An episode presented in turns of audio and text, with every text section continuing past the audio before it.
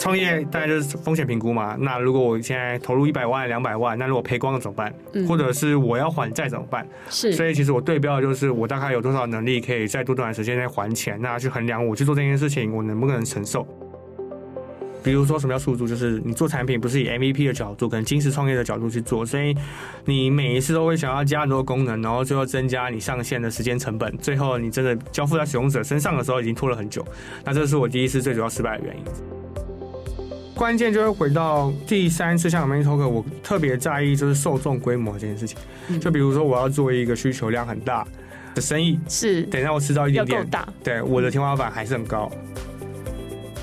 欢迎收听远见 On Air，各位听众大家好，我是今天的主持人远见数位内容资深主编林世慧。今天邀请的来宾是线上教学平台 Amazing Talker，我相信台湾应该也蛮多人用过的平台的创办人兼 CEO 赵杰平。嗨，大家好，我是 Abner。OK，我上次其实也被你的那个 Line 家教纠正，他还是说，哎，我 Bella，他说你我的 L 音发的太不清楚，然后他还纠正我，他是一个很厉害的 AI 家教。对，我之前花了蛮多时间在调教他。那我们刚才也跟 Abner 聊过一下，我觉得说，Emma 本身。非常有趣哦！我们当然知道，刚才讲先重述一下，它是 Amazing Talker 这个线上教育平台，它其实已经达成了年营收十亿，就是说算是一个相当好的新创。台湾或者是在香港以及非常多亚洲国家，它都有呃很忠实的用户，然后还有一群很挺他的老师，这些老师在扮演很好的家教，提供给亚洲非常多国家的人来做很多的学习。Emma 本身也要先恭喜你，最近要成为一个三宝爸。对对对，我们有第三胎，然后快五个月了。对，然后你今年三十三岁嘛，算九零后。对对对。其实呃，我们刚刚有聊到，就是说，哎，那我觉得是你是一个还蛮会，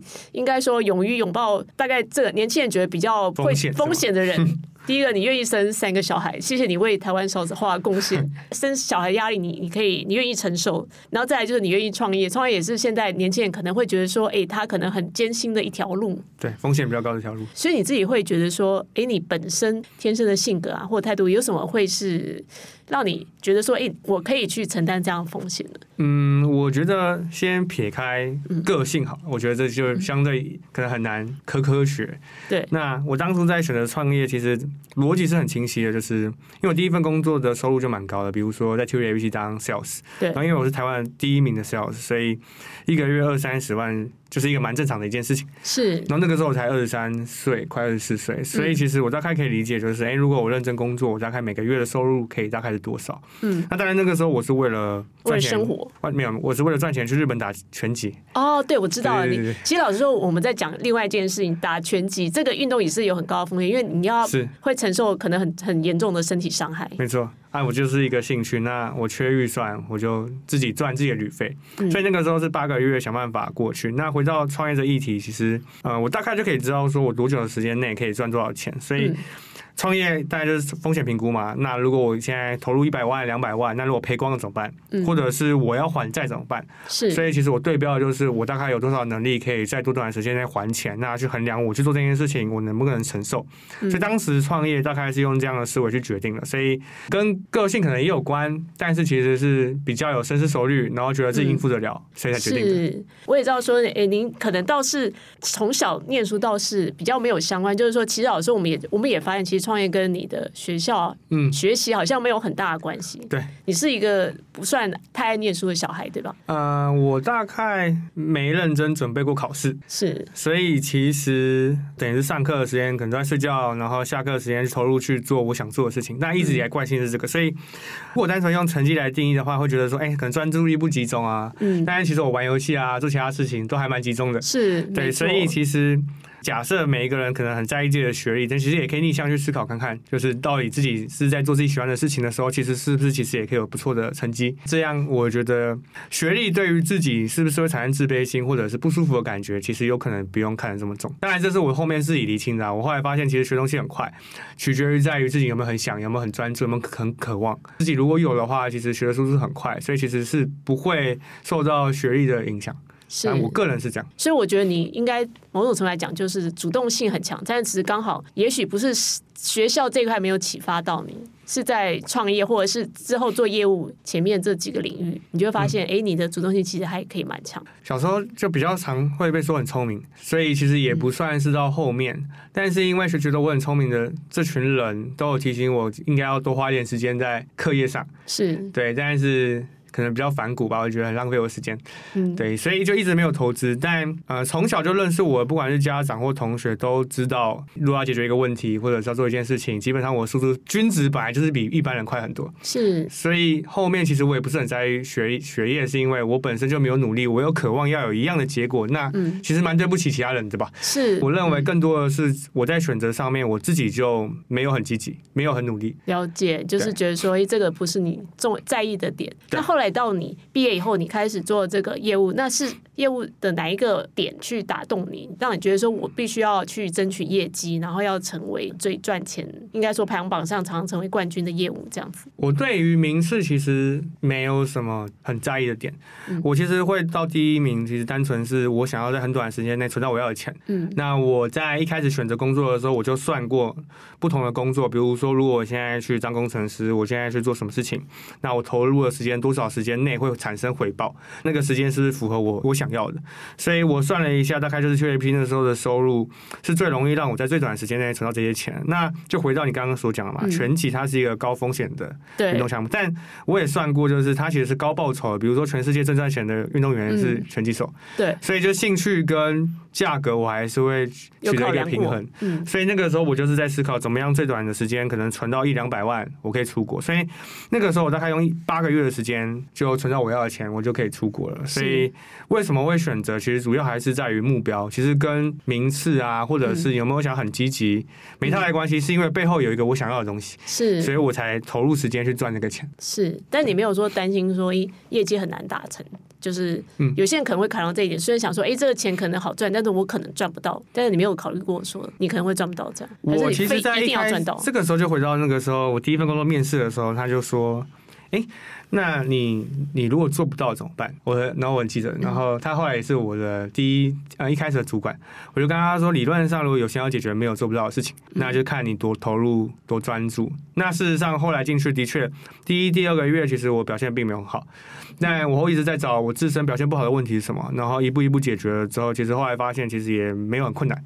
所以大概很短的时间内就开始获得第一名，然后存到我要的钱。是，所以你是存到你要钱以后，你就就真的去日本曾经这样子。对，但这又是另外一个故事，就是运动员其实他并不像大家想的这么简单。就是运动员其实包含营养啊，还有修复啊这些知识，其实都不亚于你技术训练。真的。所以那个时候我去日本的时候，其实，在技术训练以外的投资太少，所以导致我后来受伤，然后就回来。如果再再有一次机会的话，我会花更多时间去补足那些知识，让我在当时打拳击的表现会比较好一点。就运动其实某种程度算是科学了，那你可能就有点像是说，你也是在用创业的心态进入运动员，但是发现哎、欸，其实要投资比你想象多很多。是，就不是只有花钱，嗯，有很多事情，嗯、你有很多东西要学。它是它其实是一个团队运动，只是感觉好像一个人上场，嗯、但是其实你后面需要有人为了你的身体的状况，然后把关，然后自己要负责，然后你要为平常的训练的强度，然后想办法修复到你可以维持这样的状态。是，其实它真的是相对蛮科学的。然后那个时候我觉得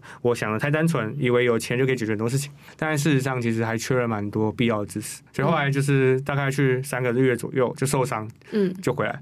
哦，对，就是因为受伤的时候修复要半年以上，所以我觉得那个赚的钱在那边的每个月的开销很大，其实不划算，嗯、所以我就果断放弃这条路。是，所以你觉得，哎，你看苗头不对，其实你就下决定，其实也蛮快。这样说，对啊，但是当然很不舒服啊，嗯、就是大概决定了之后，大概难过了两三个月吧，因为你你要知道，就是这是一个一直想做的事情。对，没错。但是我通常放做决定速度蛮快，因为我评估各各种可能性的时候，觉得它不靠谱或者是不太可行，我就会蛮果断的。那然后，但是果断了不代表不会很难过。嗯，对，我觉得这是两件事，就是决性是理性的，理性跟感性都要。但是感性部分可能要花很多时间去消化，然后我会给自己一个这样的时间去消化的一些情绪。我觉得确实是啊，但有很多人可能是理性跟感性都无法承担，所以他们就比较不会做这样的事情。明白。但我觉得这个就是每个人选择。不过我觉得他们还是蛮好一点，就是说，哎，你沉潜完以后，你结果你下一阶段，你还是选择也是一个很需要高风险承担的事情，嗯、就是创业嘛。所以马上就后来就是就开始创业，对不对？就开始做研究，因为在那时候在思考的逻辑其实蛮单纯，就是比如说我第一份工作收入就这么高了，那我能够比这个收入更高的可能性是什么？哦，对，那我就是以他的投报率去看，就是那没什么路可以选。其实，嗯、其实我常跟同事讲一句话，就是真正厉害的人，其实你你绝对不听不到他会说他选择很多。哦，为什么呢？因为这样说呢？他如果通常厉害，一定是某个指标做的很好嘛。嗯、是。他可能为了这件事情，他要投入很多努力，或筛选到很多不必要的选择，他才可以做到这样的程度。是。所以其实厉害的人通常没什么选择。比如说马斯克，他可能其实没什么选择，他就很想要做哦某件事情。是。对，他就必须要满满足某些条件，他才可以做到他想要做的事情。是。其实对我来说也一样，就是那个时候我用，比如说打拳击，他的呃收益可能是运动员最高。嗯。那我这时候就在想说，那我要做一件事情，最终的价值跟价格有的有机会到最高，比业务比运动员还高的可能性是什么？是，其实算来算去，其实没什么太大选择，可能就是创业什么的。嗯、所以我就开始创业研究，但是一开始没有选定项目，所以就是可能跟着家人去了解一下他们怎么创。中间学习看自己喜不喜欢，如果不喜欢再去研究别的。所以后来我研究了，看是马云啊，或者是一些不错的人，对一些历史的传记。然后后来我就选择互联网这条路，然后就走互联网这样。是那个时候也是说，哎，看到中国那个二零一四年左右，对互联网是非常惊人的。兴盛对，怎么所谓讲 BAT 这些，我觉得那时候大家会觉得说哇，就是巨人嘛，对，非常看好。那即使台湾也是很多年轻人都很向往，我比较多听到是说向往去那里工作这样子。但是你是，哦是啊、但是你老实说，我知道那边是想要去复制他们的成功到台湾或到其他世界这样子。一部分可以说是这样讲，但另外一部分其实更多的是想了解自己可不可行。因为其实我认为复制其实也很大的在于说你自己的能力到底能够做到什么水平。所以其实我在创业的时候一开始并没有，当然愿景可能会希望做很大，嗯，但是在做的时候更多的是保持着就是我要想办法看自己能耐可以做到什么程度。那因为我自己就像刚刚讲嘛，我有投资的评估，是，比如说我赔完一两百万，可能我要乖乖去还钱什么之类的，所以我大概有一个停损点。那在这个停损点下，尽可能去努力。当时的心态。大概是这样，所以你可能又存一笔钱，然后你开始接下来你做几个平台的事业，这样吗？没有，我那时候去日本之前也没花完，所以就是用那个时候钱继续。然后再贷款。是。对，所以就是自己的钱花完就没有什么需要偿还的问题嘛。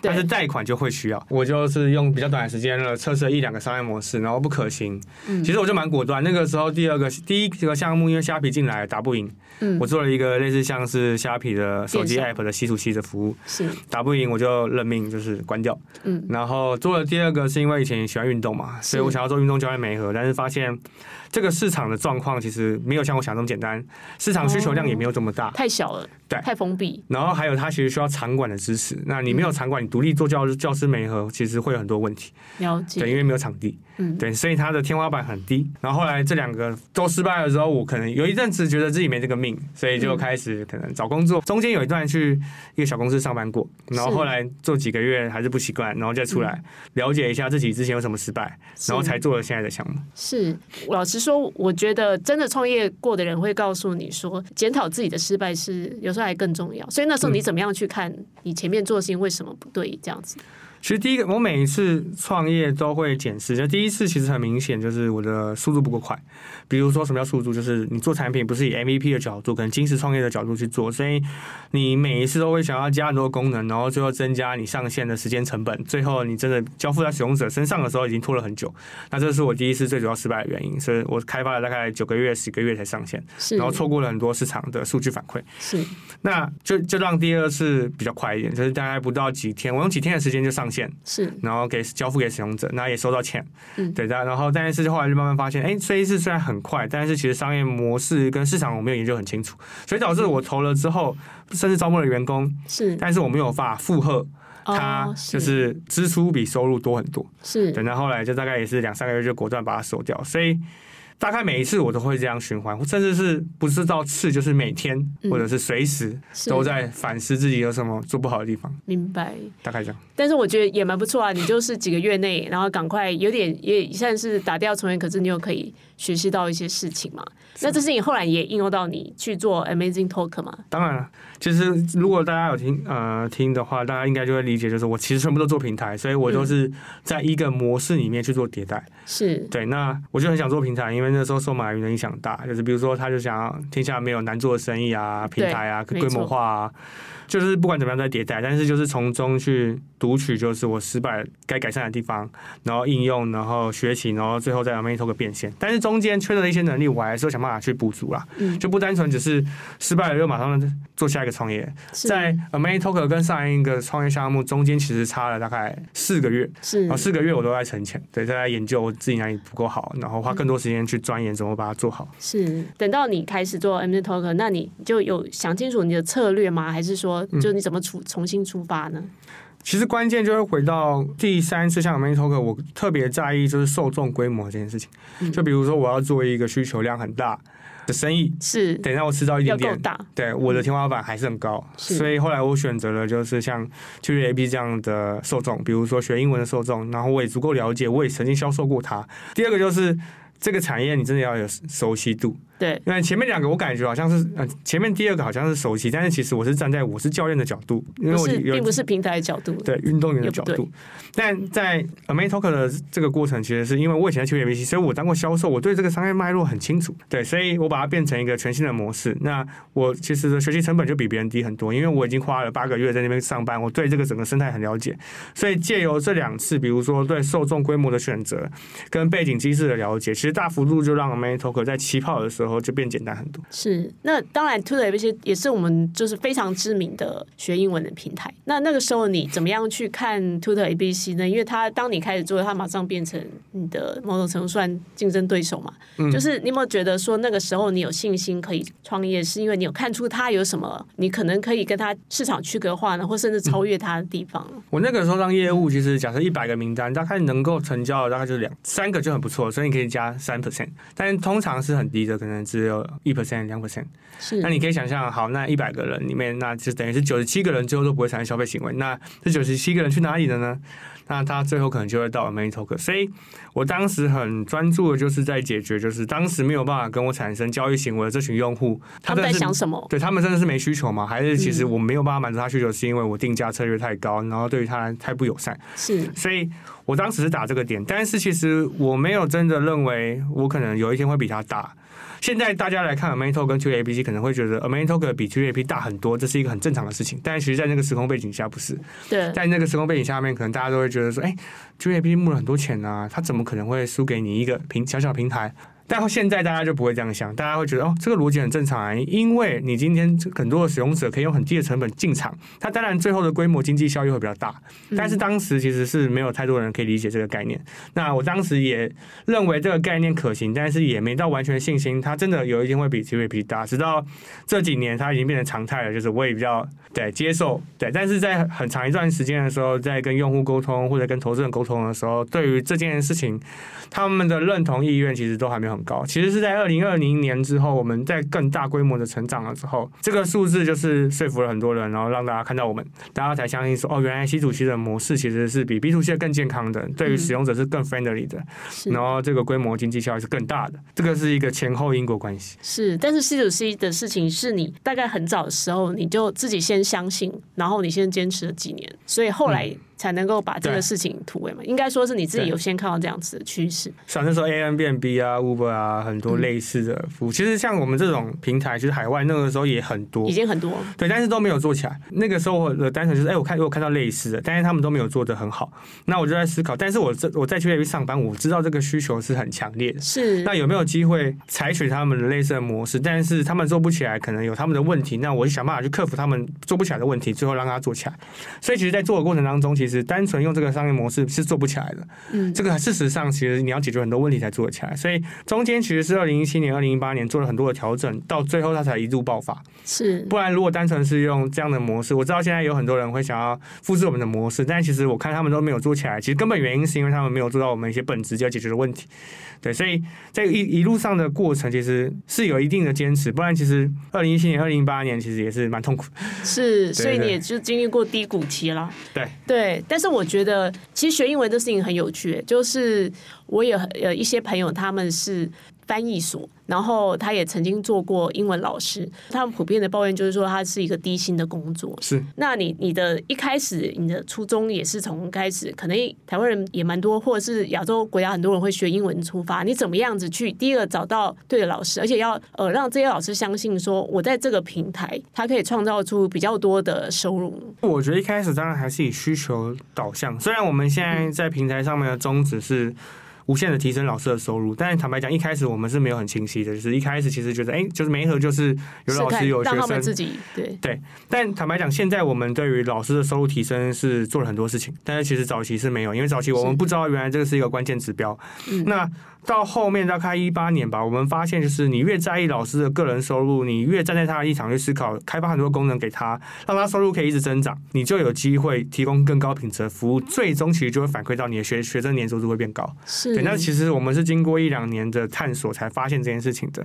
回答你的回答你问题就是，哎，他们的收入可能呃教育环境薪资很低或什么的。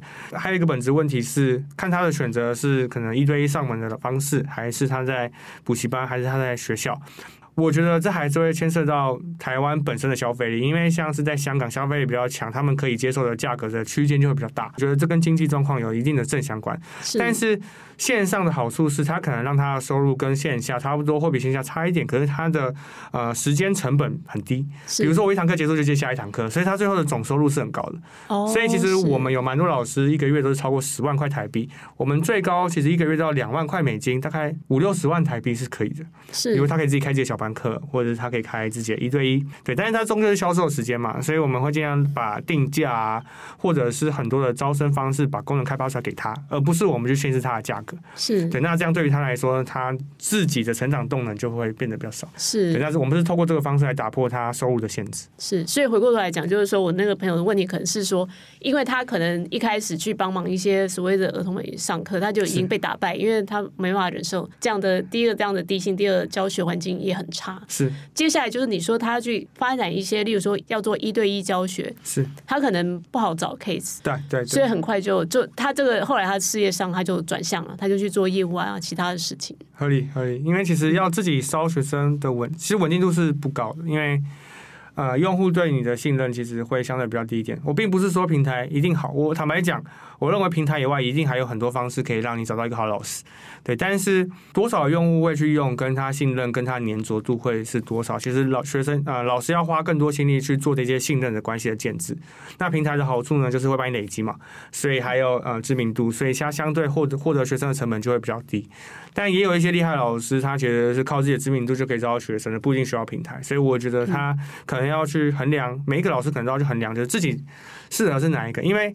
很多的老师他喜欢做很多额外的事情，比如说我要学怎么做广告，我要学做投放，但更多的老师希望打磨他的教学品质。是对，那可能这些事情我们帮他做好，他就可以专注在他教学品质上面。是，所以就是说你，你您可能结合你平台上的一些 know how，其实你帮助了一些老师，嗯、让他不会就是说，哎，我处在一个低收入的环境，因为在台湾就是我们前面讲，因为消费力的问题，所以其实这个我觉得这个 Metoda，但是这一点算是做的蛮好的。就是我们其实就是前面在讲到，其实很多人为什么他必须要去衡量创业或者很多事情的风险，因为他觉得他看不到他的薪水什么时候增加，他收入什么时候增加，他不晓得，所以他说。事情他会不敢投资，他投资学英文他也不会敢一下丢丢出很多钱嘛。这样讲，或学任何事情，但其实台湾人很爱学习啊，或者说亚洲人，亚洲人都蛮卷的，蛮喜欢学习。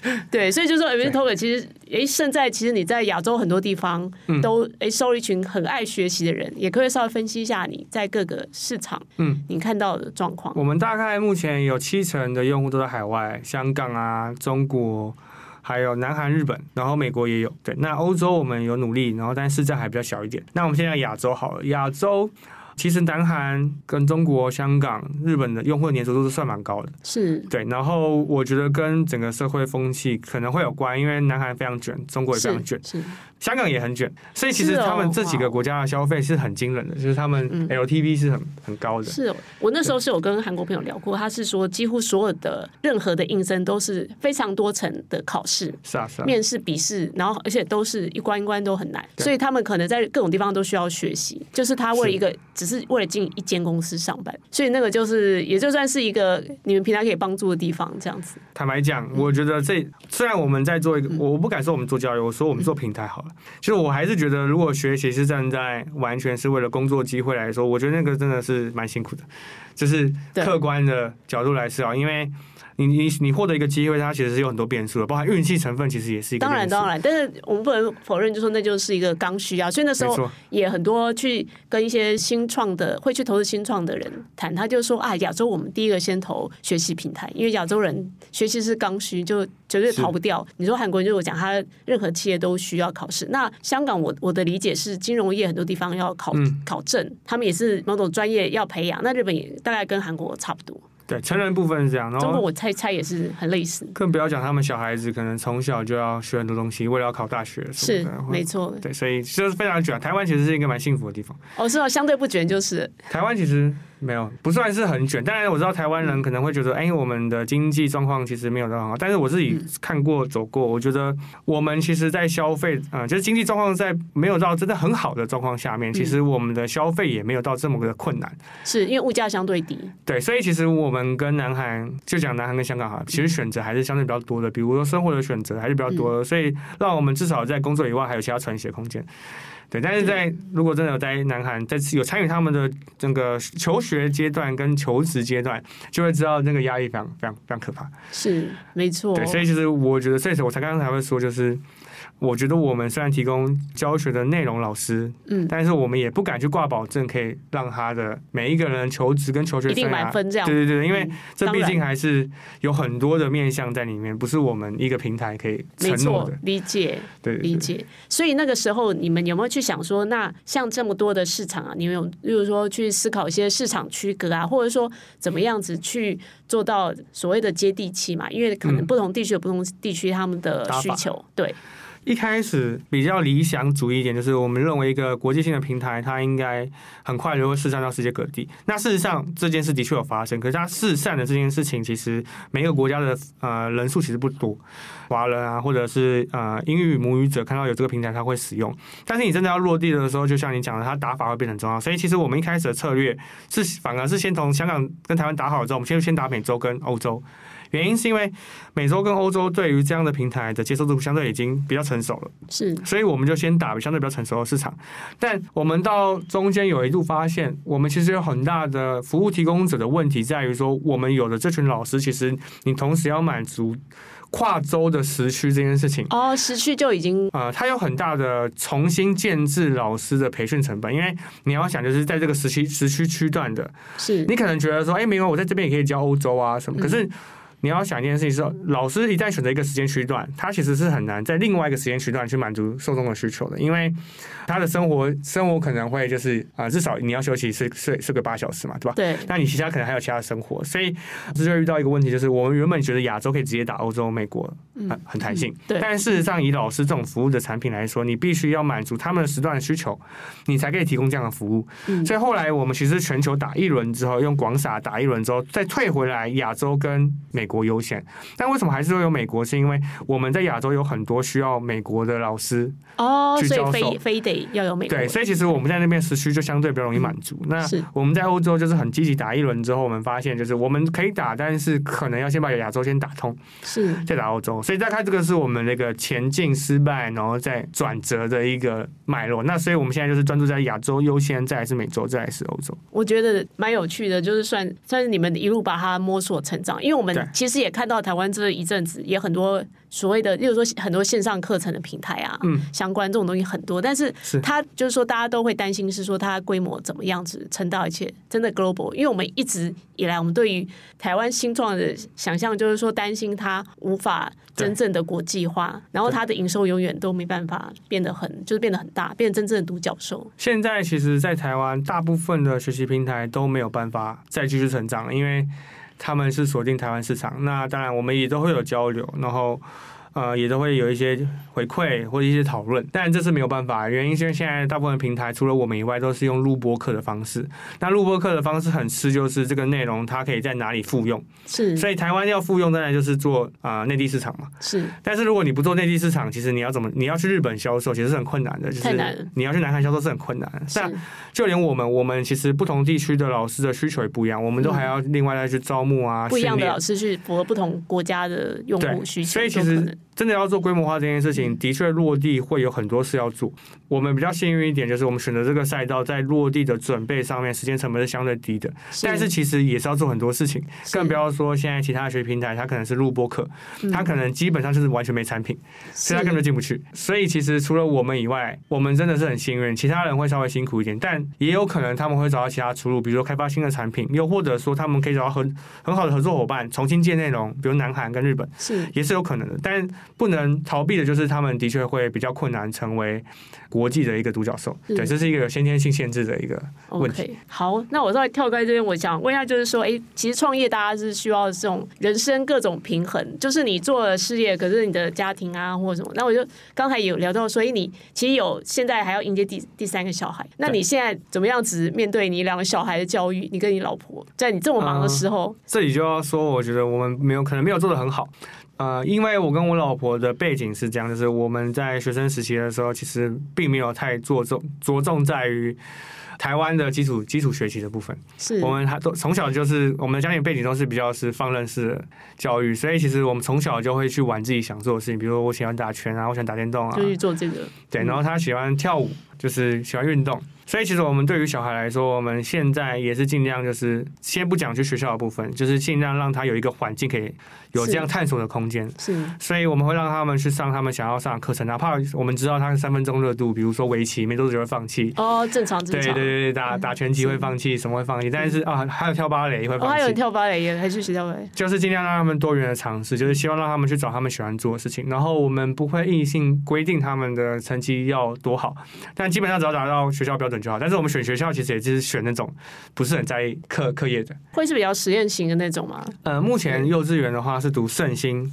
圣心就是在巴黎的，是对，那那边就是比较重视小孩的探索啊、快乐啊之类的。我们在选择上是这样，然后在陪伴上面也是尽量去满足他们想做什么就做，然后不太会限制他们用平板，因为当然对眼睛可能不太好。我们自己观察，当然这个观察可能建立在我们不小心就是只是买个平板就交差了事，但是我们有观察他们其实在自己用搜索引擎，然后自己找知识，嗯，自己探索。其实你提早给他用，眼睛可能不好，但是他其实累积了很多。嗯，这方面的能力，包含像我儿子，他现在要升小一，他其实就会自己在 YouTube 找很多知识，找很多实验，嗯、他会做很多的实验，是透过网络上找到的，哦、然后自己做，包含自己画画，他是可能学习怎么画阴影啊，有的每周是没有老师的，就是自己看、自己看、嗯、自己选，然后自己研究，讲了一大堆，我觉得我们感觉好像没做什么事情，但是感觉他他自己自学能力很强啊，然后就是让他有一个环境，然后就是他应该。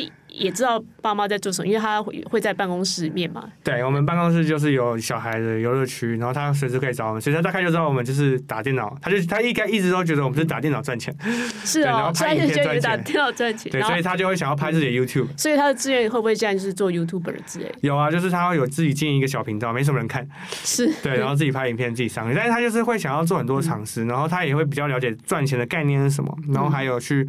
他会就想要去探索自己想做什么，然后也会来问我们。是，那大概小孩教育我们是这样在做，但我也不敢说我们做的好，就应该说是 freestyle 了。对，但是就是从你自己的创业，你创业创一个学习平台嘛，然后你再看到你小孩子这样子带大，你会觉得你现在再回头想，你觉得学习是什么？然后你觉得一个人要怎么样子，或者说台湾人好，不要讲太大，一个台湾人怎么样学习，他会比较快乐，或者比较有成果的。我觉得学习本质就是一个假议题，这个字本身就不应该存在，因为你通常在对一件事感到喜好，你就会投入你的时间，你会去玩。你会去有好奇心，你会想要回答自己的问疑问跟问题。所以我觉得学习比较是有点像是你驱动自己，你去做一个你不喜欢的事情，又或者是别人告诉你应该先做这件事情的时候，学习这个智慧被放得很大。以小孩子，甚至以我，我其实，在创业的过程当中学到了很多技能，但我从来不会觉得我在学习，因为我会认为我在解决某一个问题，我需要这个东西，所以我就要马上研究，然后探索到，然后来可以复用。小孩子，我目前观察其实也是，就是他们对一件事情有兴趣的时候，他就会很专注，是，他就会去研究。那你当然，我可以开一个课程，就是我教你怎么使用搜索引擎，我教你怎么自学。是，可是这个东西他其实不是用学习的角度，他自己在探索的过程中他就会学会。那当然，学习到底本质上存不存在？可能在基础教育上面，比如说识字啊什么，在非主动的时候，我觉得它的价值还是很高的。当然，当然，对，我认为常态性在基础能力有的状况下，大部分的东西应该还是着重在他自己的原生动力，是他的兴趣，然后跟他在做的时候有没有办法克服跟解决问题本质上面。是，所以我觉得用这个方式来去跑啊、呃，你学习到的这个结果，会比你有一个知识系统性的告诉你怎么学，对于学习者来说可能更快的可以见效，甚至它持续力会更强。这是我自己的，然后跟我看待小孩成长的想法。所以是解决问题优先，你们这个平台应该是说先帮大家解决问题，然后才会进入帮你导入说你需要什么样的老师，或者你需要什么样的学习内容，这样讲。对，以平台来讲说，就是当然你越清楚自己要什么，你平台就越好用。是，但是你不清楚要什么，我们尽量就是收集你可能潜在的需求，或者是大呃大数据里面你可能怎么样比较容易满足你，去驱动你去做。这其实为什么我们是一堂课也能买？我们还是希望把那个自主权交还给用户，就是是当你发发现你试了之后这不是你要的，那你就不要再付钱了。是，对，你为什么要付一个十万块，然后发现自己其实没有没有这个兴趣？所以其实我们一个原生很大的理念也是希望大家真的在做选择的时候，是真的出于自己真的有需求或者是想要，是，而不是被一个业务说服，然后你要花很多钱。所以这个是平台本身在一开始创的时候我们就有的核心理念。我觉得这个理念蛮好的，就是我觉得是需要一个主动性。我们也讲到现在，老实说就是一个 AI 时代，那我们可能最后再请讲一个关于 AI 的事情。这也是我们下一集会探讨的主题，就是你最近也开发了一个 AI 家教在 Line 上面，对，你可以稍微聊一下这个这个 Bella，就我跟他稍微对话过，我觉得还蛮有意思的。其实 Bella 是这样，就是他其实呃，你在跟他聊的过程当中，你会感觉他是一个很成熟的人，是对，当然它是一个 AI，就是。大家都会知道这件事情，基本上他几乎无所不谈、无所不聊了。但是这个前提还是建立在就是你的英文能力水平要到一个程度，你才可以很自然的去使用。我们也同时可以呃反馈到，就是如果你今天是相对比较初心初心者的人，你在应用上面其实还是有很多瓶颈，因为你单字量不够，或者是你在理解上面可能会觉得成本比较高，诸如此类会让你觉得就是效率没有比较高。所以贝拉我们目前实测了之后，我们发现它是比较适合可能中高阶的使用者。他可能有急迫的需求，或者是他需要有一个练习场景，是那他其实会蛮好发挥它的功效。但是以如果要做基础学习，或者是在一些智慧啊、文法啊打基础的时候，贝拉其实的效果就相对比较没那么好。是对，就是老实跟大家分享，就是我们数据反馈也是这个结果。是，所以它目前比较算是提供给中高阶一个就是弹性的自己想要弹性利用时间的一个额外的学习选择。但是如果是初学者的话，我们还是专攻在 AmazingTalker 一对一的部分。了解，我觉得这个其实也讲到，其实学习可能真的很多部分啦，也蛮好的。就是在 AI 时代，我们可能真的也需要让学习也有一些创新。就是可能学习可能跟以前老师上课，然后你他讲你听，也许也很多不同。那甚至职场也不一样。那这会是我们下一集的内容。但是这集我是觉得蛮高兴，就呃 Emma 跟我分享关于创业，关于你怎么样去衡量一个风险，然后你其实现在也做出来一个相当成功的年收十亿的平台。那就谢谢谢谢 Emma。那么这就是今天的内容。想了解更多细节，欢迎参考资讯栏连接。也请大家每周锁定远见 on air，帮我们刷五星评价，让更多人知道我们在这里陪你轻松聊财经、产业、国际大小事。那么就下次见喽，拜拜，拜拜。